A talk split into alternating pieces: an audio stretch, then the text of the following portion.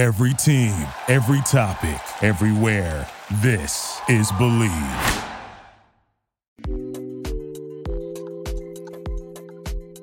All right, everybody. It is Tuesday after week three in the NFL. Thank you for joining me, Jarrett Bailey. This is the Pump Fake. A lot to dive into today. Jake Arthur of Locked On Colts will be here in about 10 minutes to discuss the Colts' much needed win over Kansas City. And then in about a half hour, Jason Aponte, my buddy, talk about the 49ers struggles in one of the maybe the worst game in the history of football. That was a dumpster fire on Sunday night.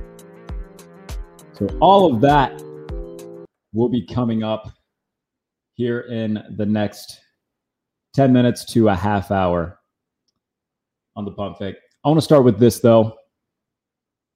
Miami Dolphins defeated the Buffalo Bills for the first time since 2018 on Sunday.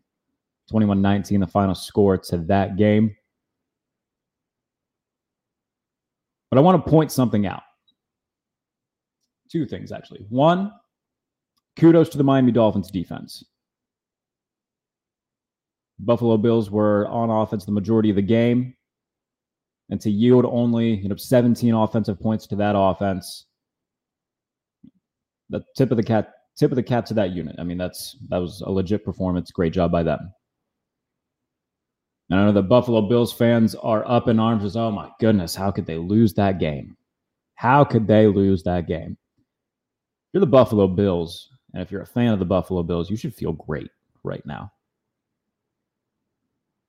Because without three all pros in their secondary, half of their defensive line, and a game of musical chairs on their offensive line, Dawson Knox going out with injury at one point, Gabe Davis getting injured and cramping, Stefon Diggs cramping all of those things happening, and the Bills still had multiple chances to win the game. And if one of them goes right, they still do.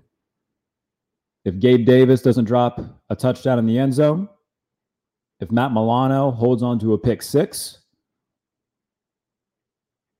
if Tyler Bass makes a field goal, or if Josh Allen doesn't short arm a touchdown pass to Isaiah McKenzie, the Bills win in spite of all those injuries and in spite of playing in a sauna. Yeah, look, I get it. This is a team that Josh Allen has historically owned. He was seven and one against them coming into this week. Oh, and by the way, Josh Allen in this game, 42 of 63, 400 yards and two touchdowns. So, still by and large, you know, Josh Allen looked great. And I know that the story of this game will be, you know, Ken Dorsey flipping out at the end of the game in the press box and how Miami is 3 and 0. And they are. Good for them. If they played again today, I would pick the Bills. If they played on a neutral field, I would pick the Bills. And at full strength, there's no question in my mind at least, and I think in a lot of people's minds, that the Bills are the better team. At full strength, they're the best team in football. But if you're a Buffalo Bills fan right now, like I get it. Losing sucks. But you're down three all pros in the secondary, missing half of your defensive line, and a rotating, just a game of musical chairs on the offensive line throughout the game playing in a 100 degree sauna in Miami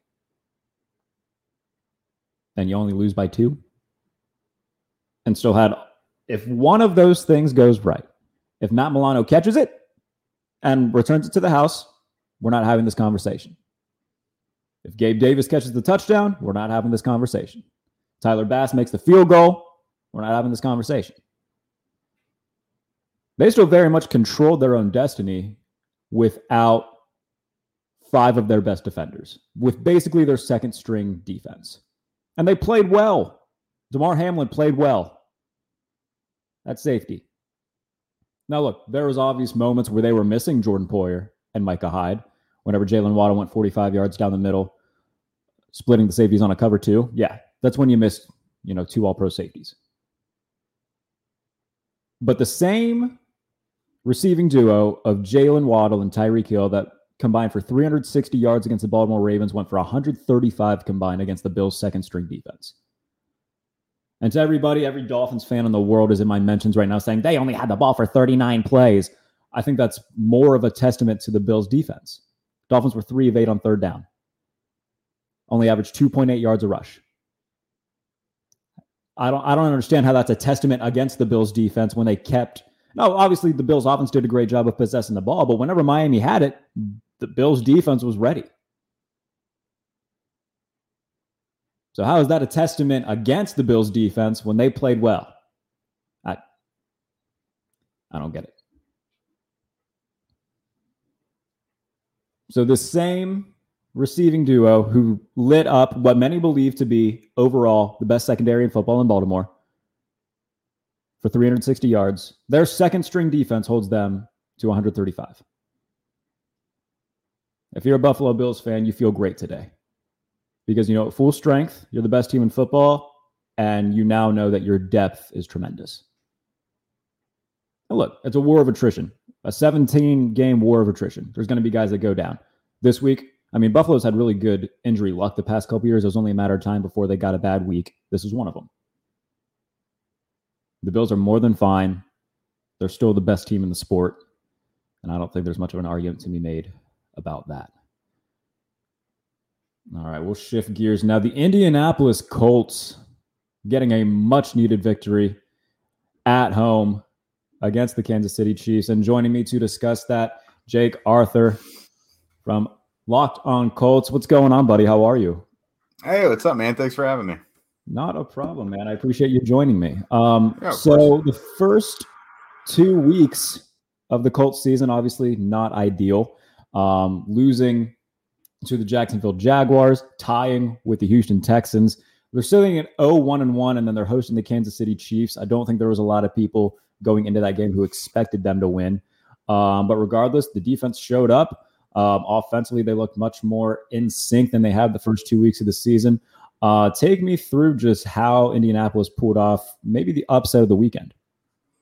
Yeah, you're right. No one really saw it coming. I mean, some some people locally did them to to play just because it seemed like there's no way they could drop yet another game. But man, the the the real reason for all the pessimism and everything is because it's really no secret their season ended inexplicably last year. All they had to do was beat either of the Raiders or Jaguars to close out the season, two very winnable games. And it's like they didn't even show up, like they didn't even get off the bus, you know. And it's kind of how the Colts looked in the first two weeks of the season. Uh, they went to overtime and and tied with Houston, and so really in seven out of the first nine quarters of the season, the Colts looked lifeless. So it's like, of course, you can't pick them against a Patrick Mahomes led team, but man, there there was a recipe for them to win, and it didn't even follow that somehow. But they they they got it done. Uh, we kind of thought if the Colts were going to win, that Matt Ryan was going to have to lead them into a shootout because there's, you know, you're not going to stop a Patrick Mahomes offense. But the Colts did it. Um, Gus Bradley, there, there was a big magnifying glass on him coming into this matchup because he's faced Patrick Mahomes with the Raiders and with the Chargers, and Mahomes is feasted on that single high safety defense. And through the first two weeks of, of the season, Bradley had used more single high looks than any other coordinator so far. So it's like, of course, you know, collision course coming. But to his credit, he adjusted his game plan. The Colts played a lot of cover two. They shot those uh, those downfield shots from Mahomes, and luckily, w- without the Mahomes eh, Mahomes and the Chiefs running a quick strike offense, uh, the Colts pass rush was really able to disrupt him. Uh, they they only got to him for one sack, but they had him moving throughout the game. You know, they had him coming up through the through the pocket and and flushing out, which normally that's his forte. You know, he he makes things happen that other guys can't. But the coverage was really, really good from those guys, and it, it's a credit to a couple young guys too. Uh, Rodney Thomas, who is a seventh round rookie, played pretty much most of the game back there at free safety. Uh, and Rodney McLeod, a veteran, was another one who played a ton of snaps. Now the Colts started Julian Blackmon and Nick Cross throughout the first couple weeks. Blackmon went out with an ankle injury, and I I think just schematically, the Colts wanted to to play uh, McLeod more over over uh, Cross because Cross is more of a box guy. But you know, every, everything that Bradley did seemed to really work. So uh, linebackers who had looked really confused the first couple weeks, they came to play well. You know, Travis Kelce could have been a lot bigger factor than he was, but man, it's it, the, the defense did a great job. I mean, the, the offense would not have been able to do it by themselves because the offensive line looked terrible for a pretty good portion of the game. They did this all without Shaq Leonard as well, which I think is an even mm-hmm. bigger testament to the Colts defense. Um, and you mentioned the fact that Travis Kelce wasn't as big a factor as as expected. I mean, he did have mm-hmm. a touchdown, I believe. Still, you know, he was still Travis Kelce. Um, yeah, of course. But you know, take me through the linebacker room for the Colts because doing that without your best defensive player, without arguably the best linebacker in football, I mean, that's even more a testament to you know to that defense. Yeah, so when these guys are playing the old cover two that they used to under Matt Eberflus, they're really effective because it's a lot of it's based on mm. just instincts and athleticism rather than having to process a ton of things. Uh, but Zaire Franklin has come in and, and, been the primary mic over Shaquille Leonard. Uh, Bobby Okereke would be out there regardless. He's he's Leonard's running mate all the time. Uh, but EJ Speed has also been thrust into a bigger role because he's filling in for what Franklin would have been doing. Um, through the first couple weeks, those guys have looked kind of lost, especially in coverage, uh, not getting back as far and allowing some some big plays over the middle and things like that. But Bradley putting them back in the scheme, just I guess maybe for this week that they're most comfortable with, they really responded well. They were flying everywhere. They were keeping things in front of them.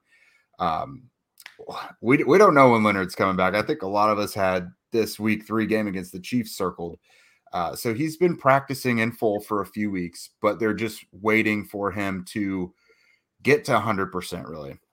I don't think they want him out there and to start the rest of the season less than that because, you know, you only go down from there pretty much. Yeah. Um, but they he says he's feeling better each week he's getting closer they're just looking at his practice film and they want him to look like Shaquille Leonard basically um, so whether that's this week, whether it's in a few weeks, who knows? A lot of people have questioned why not just keep him on pup or anything. They needed him to practice, uh, get him practice, get him back physically into football shape, back to 100%. And that's when they'll let him go out there. In terms of the offense, um, I think that everybody's pretty excited about getting a Matt Ryan in the building this offseason. Um, it looked very stagnant, especially against Jacksonville, being shut up by the Jaguars. Oh, yeah. um, much better this, you know, uh, this past Sunday. Um, what comes next for the Colts offense? Everything, nothing can continue without the offensive line getting better. It's been the downfall of the entire unit uh, through these first few weeks and again, if the defense didn't play like they did against Kansas City, they would have lost because the offensive line was bad yet again. Uh, so they have two new starters, left tackle Matt Pryor and right guard Danny Pinter, but it's not just them that's been an issue. It's it's really inexplicable because it's it's really veteran notable guys making mental mistakes. Ryan Kelly, who's a multi-time Pro Bowl center, letting guys just come right through in the A gap. And it's probably miscommunication and things like that with with the new guys beside him. But Braden Smith, who is one of the higher paid tackles in the NFL, uh, has been considered one of the better right tackles for a long time.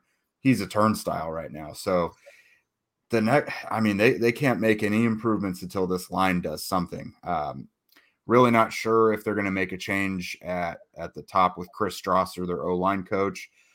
Uh, with if Bernard Raimann is back, the the rookie, um, you probably got to get him in there really soon. Like they, something has to change because they've been so bad that you can't just go through with how it's been. You have to shake something up.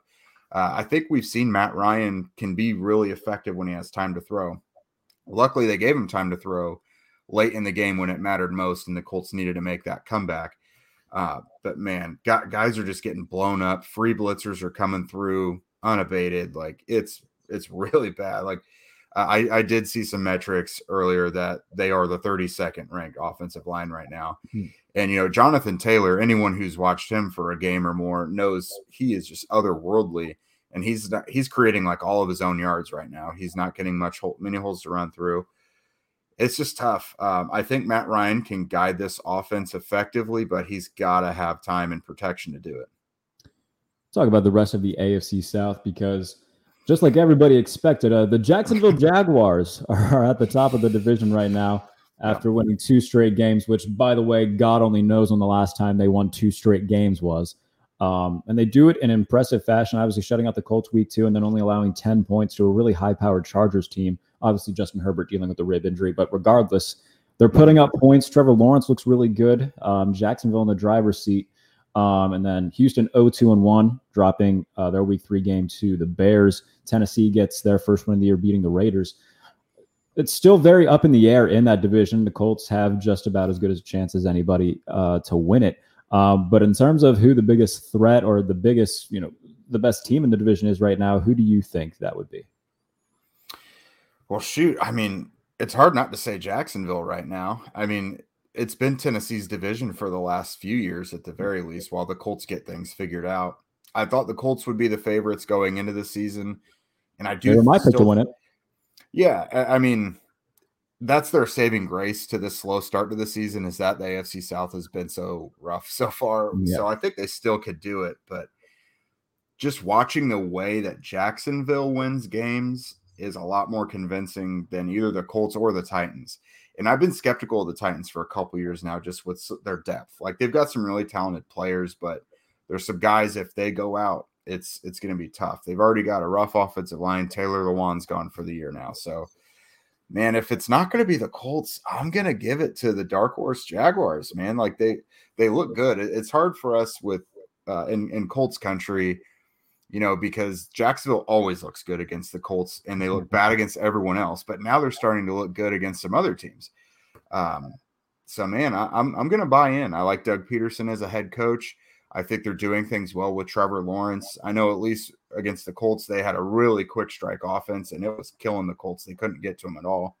He's got mobility, uh, tons of athleticism, and a really tough defense. Um, man, if it's it's not going to be the Colts, I I I'm gonna the, the Jaguars need some respect. I'm not going to be shocked if they get it.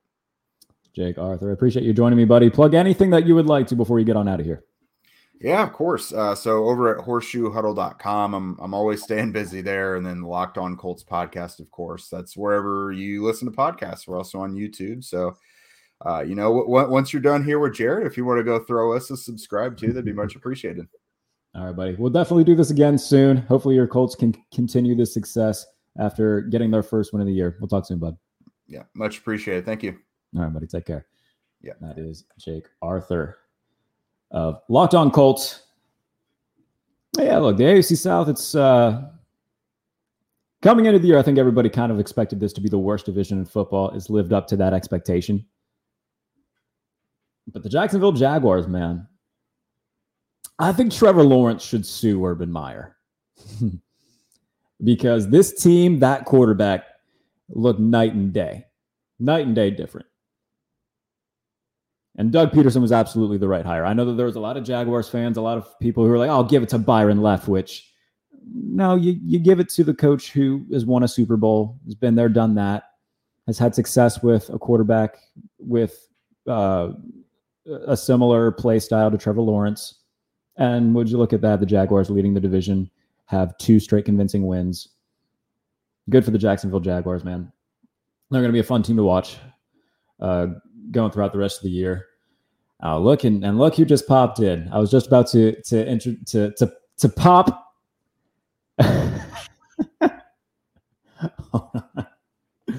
Jason Sorry, I'm dealing I'm dealing with a sick kid.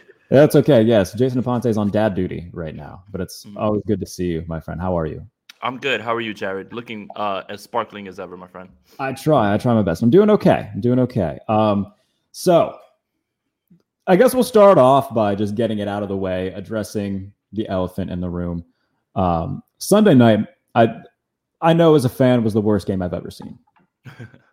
but by both sides, by the way. I mean, this isn't right. just crap on the 49ers. The Broncos look um, terrible too. America lost. America did lose. Um, but let's talk about this. Um, Jimmy Garoppolo comes in last week um, in in relief of the injured Trey Lance.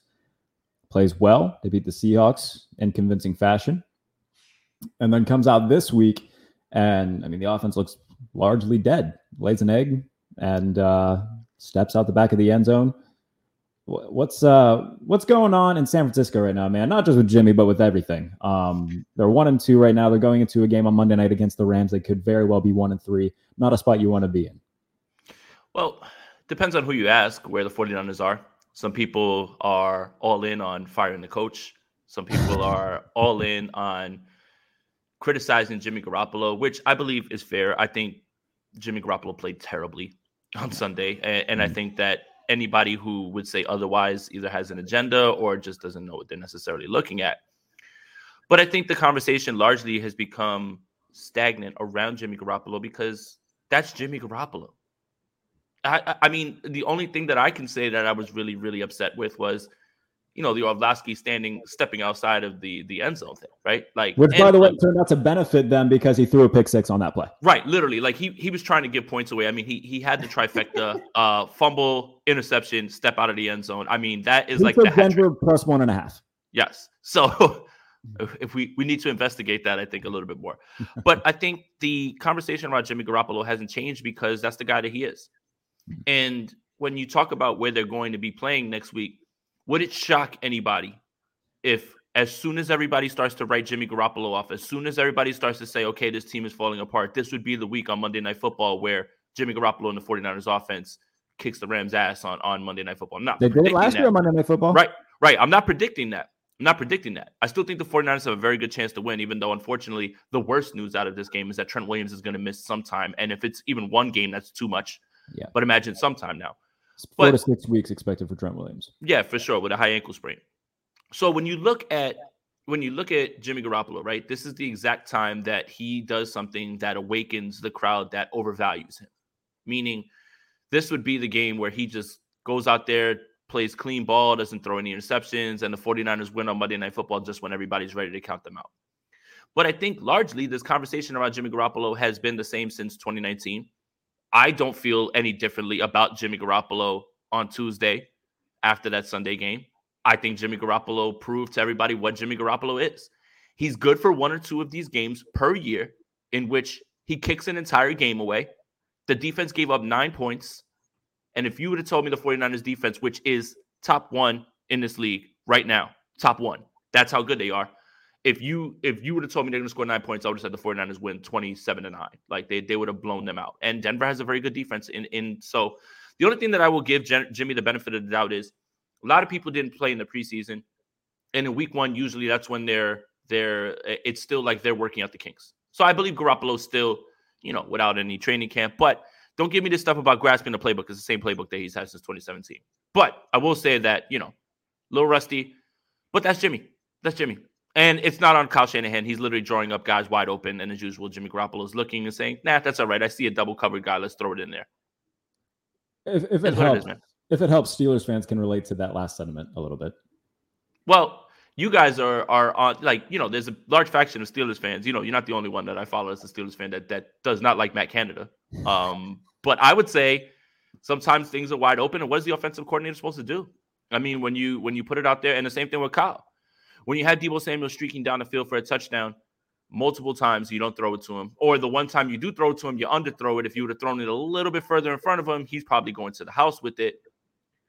It's the frustration that 49er fans have shown this entire time. And I think that Jimmy Garoppolo, what he did on Sunday was just prove everybody what exactly he is. And and and and again, I believe he's a starting quarterback. I believe that's valuable in this league. He's just in that 13 to 20 range that we talked about on any given week much closer to 20 this week than than in previous weeks. But I don't feel any differently about Jimmy Garoppolo. I don't feel like he's terrible, and I don't feel uh, like oh my god he's getting worse. He's getting Jimmy. That's the best way I could put it. I mean that was that was the quintessential Jimmy Garoppolo game. Don't worry, I'm not ignoring you. I'm just tagging you in this and saying that we're You're live good. right now. So you're right. good. So, in terms of, I mean, we can get past the 49ers now. We kind of got your little vent session out of the way. Um, I've been saying all, well, I guess since Sunday. Um, I, I, talked a lot of crap going into Sunday, mm-hmm. how the Bills were going to smoke the Dolphins, and uh, that didn't happen. However, I do have this to say, and I've been saying it since Sunday afternoon. Bills went into that game without three All Pros in their secondary, mm-hmm. two of their best defensive linemen, and a rotating door of offensive linemen playing musical chairs. They were still a missed field goal, a drop pick six, a Gabe Davis drop touchdown, and or Josh Allen not short arming a touchdown pass to Isaiah McKenzie away from winning that game in a 100 degree sauna. The Bills, to me, are still the best team in football. And look, credit to Miami's defense because 90 plays, only giving up 17 points to that offense, that tip of the cap, fantastic job. But if they played again today on a neutral field, I would pick the Bills to win. Um, I mean, nobody was going to go undefeated this season. So one loss yeah. doesn't change the fact that the Bills are still probably the best team in football. And and I and I agree with that sentiment. Also, two things can be true. The Dolphins are moving in a different direction and they're playing very well. Yeah. And and that's what happens at times when there's a new a new coach in there. We're all rooting for Mike McDaniel over here. That's uh, you know a lot of the sentiment now with what's going on with the offense being stagnant is people asking, well, where's Mike McDaniel? And maybe was he was the secret sauce. I don't necessarily. I mean, I'm not downplaying what he did. I think that he's great at, at what he did, but I'm still going to hold off on that take. But yeah, I mean, I, I don't see why anybody would change their mind. Nobody was going to go undefeated. The Bills, it's a divisional game. We we talked about this on your space. It's mm-hmm. a divisional game. You knew that that game was going to be tight. You knew that that game was going to be like that. But the Dolphins, this is how you know you're trending in the right direction. Teams that are on the cusp usually lose those games, right? Or find a way to to, to finish the game off and lose, right? Like they, but they always say, "Oh, we're really close." Yeah. Well, losing's losing, but now you're turning the tide on those on those games, and now you're winning those games. Yeah. And it gives your team confidence going forward. I mean, Tyreek Hill had 33 yards. Yeah. And Tua left this game with whatever it is, a back, which I don't know how it's a back. If the guy almost fell over, it feels like concussion. Uh, that's a whole other discussion. Yeah. But yeah, man. I mean, I think two things could be true. I think the Bills are still the best team in football, and I do think that the Miami Dolphins are trending in the right direction, and they might be good. They might be good, man. Three and zero is a good start. I mean, they've beaten two very good teams, and Thursday is going to be electric, man. Not only for the uniforms, because the Bengals are going to wear the all white, yes, they're going to be are. wearing that teal. That aesthetic is going to be beautiful, but the Dolphins get to prove on the national stage and and knock off the AFC representative in the Super Bowl. So two things could be true. The Bills are good, so the Dolphins. Let's talk about somebody else who's been, you know, polarizing in, in terms of my respects on on the old bird app. Um, Lamar Jackson's playing out of his damn mind right now. And um his pocket passing has gotten so much better and he looks fantastic. If you saw his numbers against the Patriots blitz, that he threw all four of his touchdown passes were against the pass rush on mm-hmm. Sunday. Like the dude was just on one. Mm-hmm. Um, he's putting up pay me numbers right now, and I love uh, it. We talked about like hypotheticals that could happen or where he could go. I do think that he stays in Baltimore. I do think that they get it get, get the job done. But for every game he has like this, I think it's just all right. Extra ten million, chalk it up. Like he's yeah. playing fantastic right now. Yeah. Um. You know, when you look at that game, right, and he threw four, he threw three really. He shoveled past one to, to Mark Andrews, but it's yeah. still incredible play design, and he got it open. So I'm not talking about that. But yeah, Lamar's playing out of his mind. He's a joy to watch play football, man. I love people betting on themselves. You know, Aaron Judge did the same exact thing. He said, "You know what? I'm I'm rejecting that offer. 60 homers. I mean, that's just that that's just that's big energy right there. You know what kind of energy that is. It's huge, right? Like I love it. so he's playing very well. He's got himself in the MVP discussion. And when you look around at that team, you know, usually Greg Roman's offense becomes stagnant. People figure things out. But the ultimate equalizer and the thing that tips them over is Lamar's playmaking. I mean, he doesn't take any hits when he's running. He's silky smooth when you see him, and you know he knows when to get down. And now he's improving in the place that people often criticized him. I mean, again, defensive coordinators, you have your hands full again. You're you're gonna be up all night trying to figure out how to stop this guy. Really happy for Lamar, man. He is. It's it's him and Josh Allen right now for MVP. And after after what he just did to the New England Patriots, I probably got to move him up a little bit more, man. He it, like look, they lost to they lost to the Dolphins, but that was largely on the defense. That was, was not, none of that was Lamar Jackson's right. fault. He's, he's, incredible. So when we talk about QB wins, right, and QB wins isn't a stat. Yeah. QB wins is a stat for Lamar Jackson. You know why? Because he's the reason that team wins. Yeah. He's the reason that they win games. So that's the difference between just propping up someone's record and then saying he has this many wins. When you contextualize how they get those wins, all of those QB wins are Lamar Jackson's, basically. So I'm man enough to admit when I'm wrong about something. That's part of this business. It's part of you know adjusting and adapting. Um, I had the Philadelphia Eagles going eight nine this year. I said I don't think Jalen Hurts is going to do enough with his arm in terms of taking step forward and whatnot. They look insanely good, and so does he. Um, in terms of he's not Patrick Mahomes, Josh Allen. He doesn't I don't think he necessarily is going to get there, but he's taken enough of a step forward where he is a respectable passer, which we could not say that about him before. Mm-hmm. Um, and he's taken a step forward as being a legitimate NFL thrower of the football. He looked fantastic against Washington, like as dual threat as they come right now is Jalen Hurts. Philadelphia Eagles, I mean, they're a top three team in football right now in my eyes, man. I, I can I can man up and say, yeah, I was wrong about them coming in. Man, um, you know, I think that that was the biggest question mark, obviously. So I'm not going to kill you for that. I think that you know that concern was valid. Like where yeah. they, this team goes, as many teams do, as their quarterback goes, but they made so many pickups on defense. I mean, when you add James Bradberry with Darius Slay, I mean, you've got likely the best one-two combo in the league at corner. You have that. Uh, you have that front seven that you already know is tough. But now Jalen Hurts is playing lights out, and they're just a tough out, man. They're going to be a tough out for anybody. I think they have. I mean the Dallas Cowboys won again yesterday with Cooper Rush. I mean, Cooper Rush, uh, they're finding ways to get it done. They're, they're, they're, finding ways to get it done. I mean, Michael Gallup didn't play. I understand who they played and everything, you know, the undefeated New York football giants, but still, it's impressive what they're doing. So it's really going to come down to the Eagles and the Cowboys. But right now, I, I mean, look, week three, you don't want to overreact. But if you're talking about the class of the NFC right now, I don't see how you can't say that it's the Philadelphia Eagles at this moment right now. Speaking of the Dallas Cowboys, I cannot wait. I'm gonna I'm gonna Google this daily, like Jerry Jones interview, and it's gonna be some radio interview, and somebody's gonna ask him like, "Oh, if Dak was healthy right now, who would you start?" And he'd be like, "Well, I I believe that you know Cooper's playing fantastic football, and uh, you know it's unfortunate what happened to Dak Prescott, but when he comes back, I mean."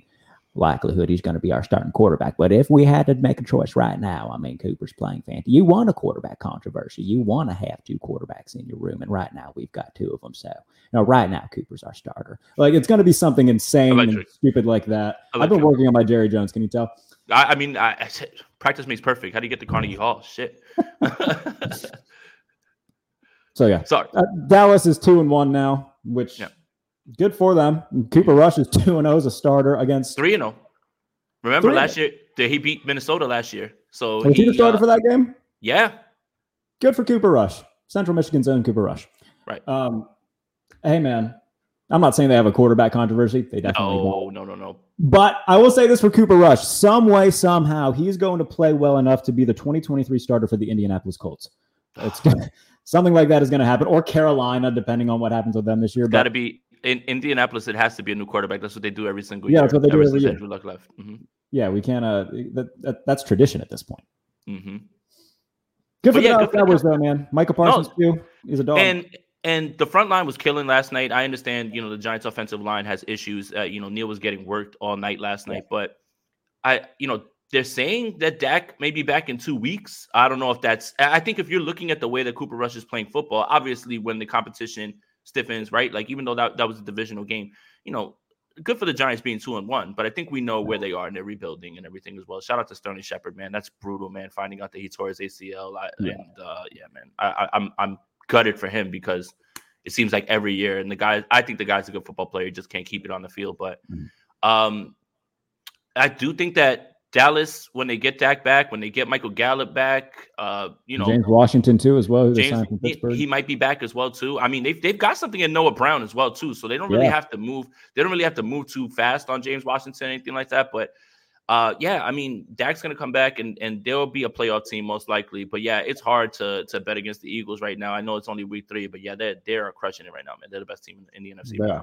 yeah, they're they're killing it. Um, in terms of the rest of the NFC East, and we just t- touched on, um, you know, New York and Dallas. I was high on the Commanders coming into this year, and poor Carson Wentz. He got sacked nine times. The Commanders put up eight points. That mm-hmm. tells you how his afternoon went. The poor guy. Um, I'm I'm not jumping off the train quite yet. They've got mm-hmm. a still a relatively easy schedule.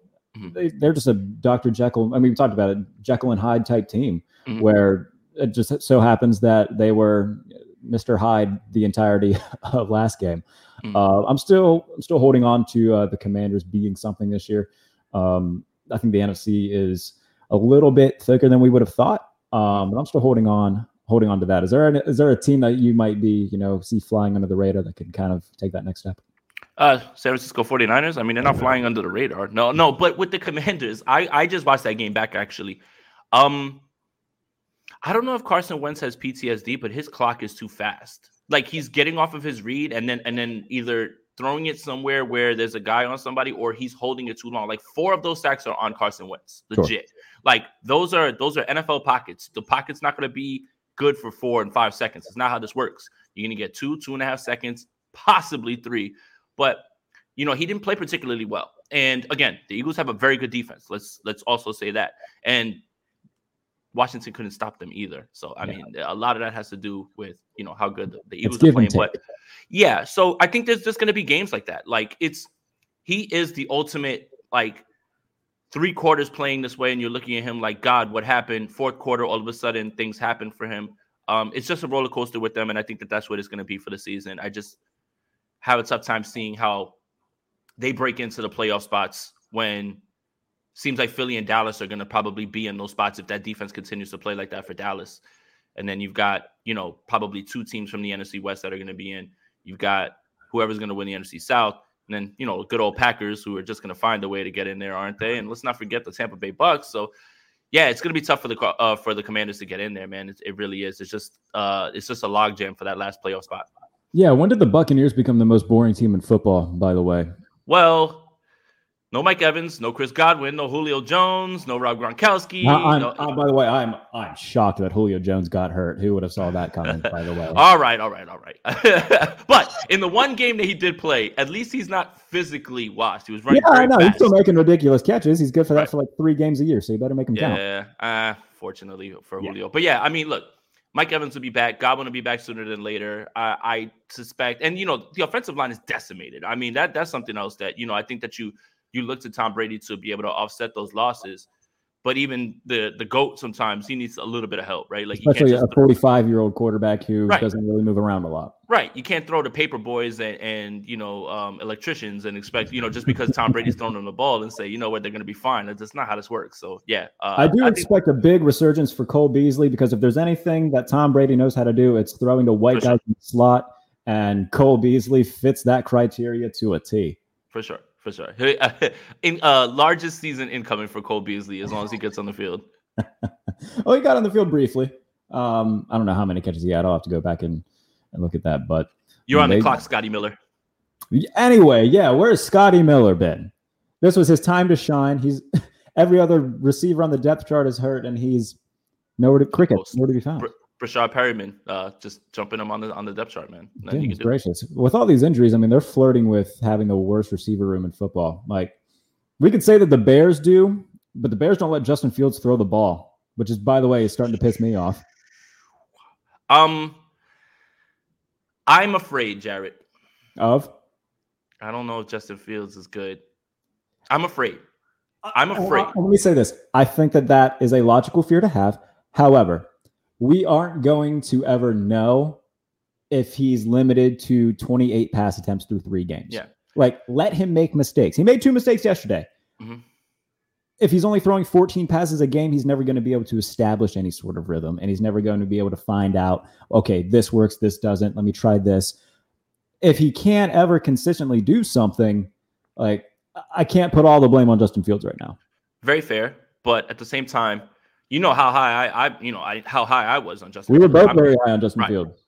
I'm just afraid right now because I think there's a lot of questions now about all of these quarterbacks in this mm. draft, right? Like the only one who's really, really hooping is Trevor Lawrence. Now Mac Jones has got a severe injury and he's trying his best to, to get on the field. I don't know, like he got a second opinion to me, that ankle injury, that looks like you're not playing. Like, didn't, dude, he was hopping off the field, right. not putting any weight on it. He's going to try to absolutely. He does not. He should not play. Fire up Brian Hoyer. That that Patriots offense is about to be. You know, Brian electric. Hoyer's real first name is Axel. Why doesn't he use that then? Brian is so boring. Axel Hoyer, are you fucking kidding me? Yeah, man. What the hell? This sounds like the lead singer of a damn metal band. Like that's that's the name. Albert Breer tweeted out that um, Beverly Hills Cop came out and um, was it December 1984, and Brian Hoyer was born in October 1985, and Eddie Murphy's main ca- character's name in the Axel movie is Axel. Yeah, so I think I think there's some connection, some connective tissue there. That, ladies and gentlemen, makes me readjust the rankings when it comes to quarterbacks if he has a name that red and if that's the reason. But uh, yeah, I think we have a lot of questions about a lot of these guys. Shout out to the Jaguars, man. They're playing. Uh, you know, Doug Pederson's got those those boys going, man. And shout out to Christian Kirk. Uh, we we, we clowned him for the money he's got, and he's backing it up. Well, I don't think we clowned him. We clowned the Jaguars, Jaguars. Yeah, but now who's laughing right now? Yeah, I mean, it's three yeah. games in, but now who's laughing? Like he's only Stefon Diggs has more touchdown receptions than Christian Kirk. Wow, things that we didn't see coming. I mean, this is exactly how you draw it up, right? This is exactly what we all thought. Oh, by the way, I am very much here for the Jacksonville Jaguars winning the AFC South. Hundred percent. Hundred percent. Yeah, with the Indianapolis Colts beating the Kansas City Chiefs, that's why Vegas has such big hotels and everything because all the money came in on the Chiefs. And I literally told you in the space, here's the game that all of a sudden you're getting yes, ready to did. get rid of the Colts. And I was like, I hear it comes, and there it was. You did say just that, and uh, that busted one of my parlays, so I wasn't happy. I, I, I would have stayed away from that game just because it was too easy. Like whenever it feels yeah. too good to be true, like a team that's like hobbling in and the Chiefs are winning games, that yeah. one always feels like the one that I'm just like, I want no part of that. Right. You know, so that is fair. Yeah. Jay, it's always good to talk to you, buddy. You can plug anything that you would like to. I know you're doing a lot of stuff. Appreciate you, man. Yeah, uh, you know, you can follow me on Twitter at Jason Aponte2103 uh, for 49ers related content and a bunch of memes. I don't know what else I offer on Twitter, so I'm just trying to, you know, throw it out there. Um, yeah, Niners Nation is where you'll find my work written. Um, I'm actually about to start uh, the NFC Roundup um, article and subscribe to Oh Hey There, uh, the, the Niners Nation podcast network and uh, Spring Red Option podcast with my good buddy Andrew Pasquini, best beard and hair in the game. Don't at me. That he does. He's got great wrestling takes as well, too, does Andrew Pasquini. Oh, okay. yeah. I always love talking to you, buddy. We'll do this again very soon. Yeah, man. Thanks, Jared. Good to see you, buddy. All right, buddy. Later. Jason Aponte, my good friend. It's always good seeing him. Um, yeah, guys, like this is it's a weird it's been a weird season. I think every season's kind of a weird season. And the Jacksonville Jaguars are leading the AFC South. Ah, good for them though. You know? Good for them. But uh, before we get out of here, I will give my power rankings going into this week. It feels like we have to do that. So I will do that. So let me get the uh, the music going here, as we always do, just to make this make this operation work. All right. Power rankings for this week. This week, going into week four. Number 10, Jacksonville Jaguars. Maybe we talked about them all show. Two and one, back to back wins, back to back big wins. Defense only allowed 10 points in two games. They are number 10. Trevor Lawrence is falling. The defense looks very good. The linebacking core for the Jaguars looks very good. Number nine, Minnesota Vikings. Um, hey, look, had a bad week against Philadelphia Eagles. They rebound. They beat a good Detroit Lions team. And by the way, every game between these two teams seems to go down to the final minute. Um, the good for the Minnesota Vikings, rebounding, playing well. They're number nine. I'm going to have the Miami Dolphins at number eight. And I know a lot of people are going to get angry at me for that. Um, the seven teams in front of them, if they play them today, I would pick the other team. Um, their defense is playing really well, though. Uh, they picked up the slack for uh, you know the lack of offensive efficiency uh, against the Bills. Their defense deserves a tip of the cap, and uh, you know we'll see what happens on Thursday night against Cincinnati. Number seven, the Tampa Bay Buccaneers. I just said that they're the most boring team in football, and they are. Um, but I'm not going to doubt Tom Brady. I'm not going to push him too far down out of the top ten. They're two and one. They lost to a good Packers team, um, and they were a you know false start call away from converting on the two point conversion to send the game into overtime. So I'm not going to put that all on Tom Brady. I'm going to keep them at number seven. I'm going to put the Green Bay Packers right above them, who just beat them and are now two and one. Um, they need to get their offense going too. Far too inconsistent on that side of the ball, uh, but they got the job done. Their defense is playing fantastic. Uh, Green Bay Packers are number six. The Los Angeles Rams are number five. Oh, look, I mean, Matthew Stafford is turning the ball over a little bit too much for my liking, but they're getting the job done. Um, they beat the Cardinals team, who just looks not, it just looks dead in the water to the Cardinals. Um, but you know, the Rams are getting the job done. They're two and one after an ugly opening loss to the Buffalo Bills, um, winning two straight. So good for them. They're number five. Baltimore Ravens are number four. Um, Lamar Jackson, man, playing fantastic.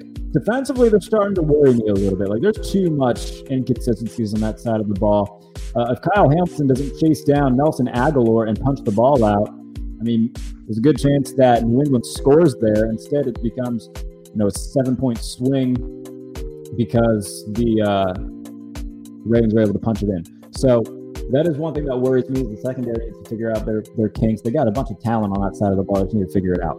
So Baltimore's number four. I'm going to keep the Chiefs. I'm just going to move them down one to three.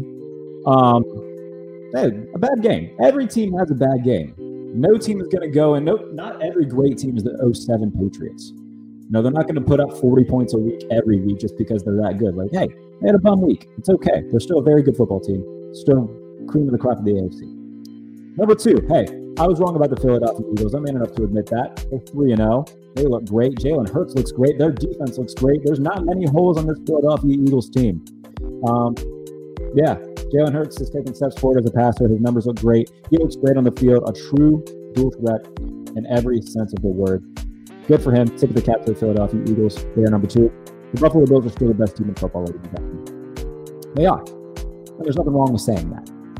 The Buffalo Bills are the best team in football. At full strength, there's not a team that I would rank above them. And they still should have won the game against Miami with their second string de- defense in largely and playing in a sauna.